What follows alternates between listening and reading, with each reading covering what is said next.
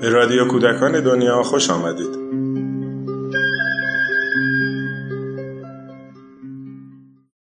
سلام. رویکردهای آموزشی متنوعی در سراسر دنیا کار آموزش کودکان رو پیش می‌برند. هر یک از این رویکردها ریشه در یک فلسفه فکری و یک نوع نگاه به دنیا داره.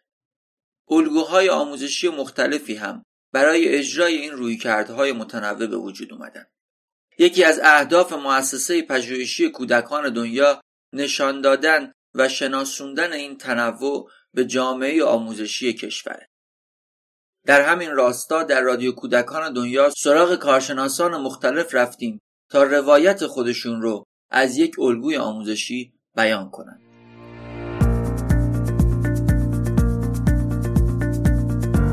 آقای مصطفی کریمی مدیر عامل انجمن پژوهش‌های آموزشی پویا هستند. ایشون در یک سلسله برنامه به دیدگاه های پیاژه و الگوهای آموزشی مبتنی بر اون می‌پردازند.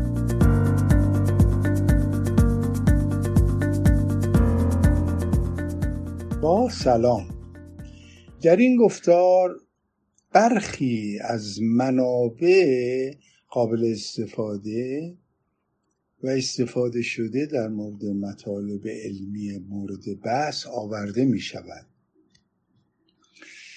در ابتدا لازم است در مورد زبان مورد استفاده این منابع مطالبی را بگویم. در کشورهایی که پژوهش‌های علمی بسیاری انجام می شود نتایج این پژوهش ها اکثرا به زبانی آکادمیک نوشته می شود که مورد استفاده دانشگاهیان است و چندان قابل استفاده مربیان و معلمان نیستند. ولی در این کشورها گروه های تخصصی معمولا از میان معلمان با تجربه هستند که این کتاب ها را و نیز تجربیات علمی خودشان را به زبان ساده و قابل استفاده برای جامعه آموزشی بدون بی محتوا شدن مطلب می نویسند در کشور ما در دهه های گذشته از این نوع معلفان و نویسندگان کمتر حضور داشتند. ما در انجمن پژوهش های آموزشی پویا از چند دهه پیش سعی کردیم در این مورد گام هایی برداریم و من در این زمینه چند کتاب در زمینه پژوهش های ژان پیاژه و نیز ریاضیات کودکان و رشد شناختی نوشتم که در انتها به برخی از آنها اشاره خواهم کرد.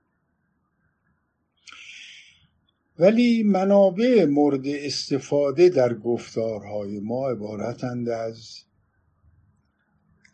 یک کتاب روی کردهای آموزشی تعلیف و ترجمه ناصر یوسفی مؤسسه پژوهشی کودکان دنیا ناشر کارگاه کودک.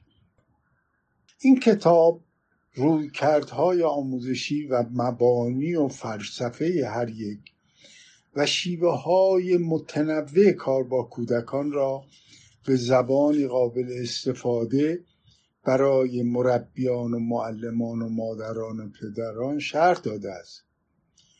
کتاب رویکردهای آموزشی نه تنها قابل استفاده برای مربیان و معلمان و والدین است بلکه مراکز آموزشی نیز می توانند از این مرجع برای انتخاب آلگاه های آموزشی استفاده کنند.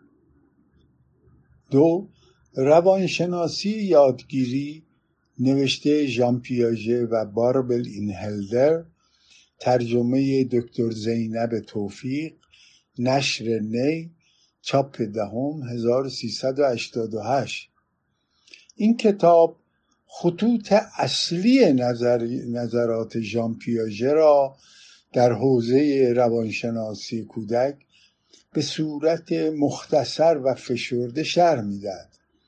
مترجم سعی کرده است مقدماتی از مفاهیم و اصطلاحات پیاژه را فراهم آورد. سومین کتاب مقدمه بر نظریه های یادگیری ترجمه و تعلیف دکتر علی اکبر سیف چاپ اول 1374 نشر دوران. این کتاب یک مرجع دانشگاهی مهم است که به زبانی نسبتا ساده و رسا به صورت تاریخی نظریه های مختلف کارکردگرایی نظریه های شناختی و غیره را مورد بحث قرار داده است. به مربیان و معلمان و والدین علاقمند توصیه می شود فصل مربوط به ژان پیاژه این کتاب را مطالعه فرمایند.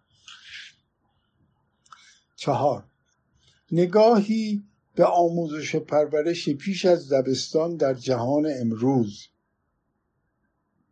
نویسندگان و مترجمان توران میلهادی حسن پاشا شریفی علی رغوف مصطفی کریمی و دیگران.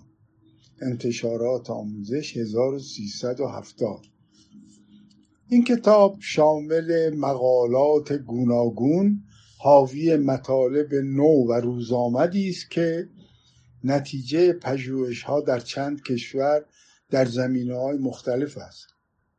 مثلا استفاده از شعر در کلاس درس نقش نظریه رفتاری در کودکستان بازی ضرورتی برای همه بچه ها و غیره که مطالعه آن را به مربیان و معلمان توصیه می‌کنم.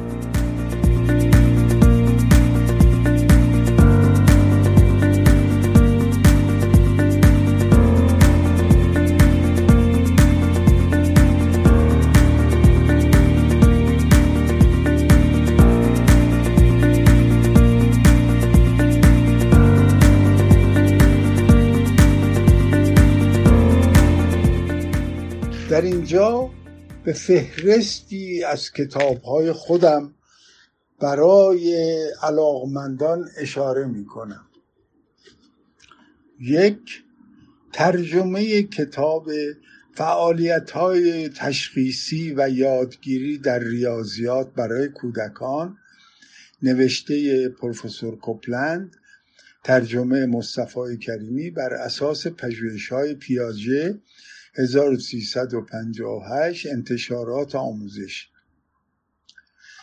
ترجمه کتاب کودک چگونه فکر می کند نوشته آتریسی و دیگران بر اساس پژوهش های ژان پیاژه 1360 انتشارات آموزش. سه ترجمه مقاله زمان و رشد ذهنی کودک نوشته ژان پیاژه 1361 انتشارات آموزش. چهار ترجمه و تعلیف کتاب آموزش ریاضیات بر اساس رشد شناختی. نوشته مصطفی کریمی سال 1386 انتشارات خجسته. پنج ترجمه و تعلیف کتاب چگونه استعداد کودکان خود را پرورش دهیم؟ ترجمه و نوشته مصطفی کریمی 1379 انتشارات خجسته. شیش ترجمه کتاب انرژی از مجموعه با هم بیاموزیم نوشته ریچارد دوسن انتشارات با فرزندان. هفت ترجمه کتاب درباره خودم از مجموعه با هم بیاموزیم نوشته ریچارد دوسن انتشارات با فرزندان. هشت ترجمه کتاب ضرب و تقسیم را با بازی بیاموزیم. از همان نویسنده انتشارات با فرزندان. و به بالاخره کتاب زندگی روی زمین. از همان مجموعه انتشارات با فرزندان.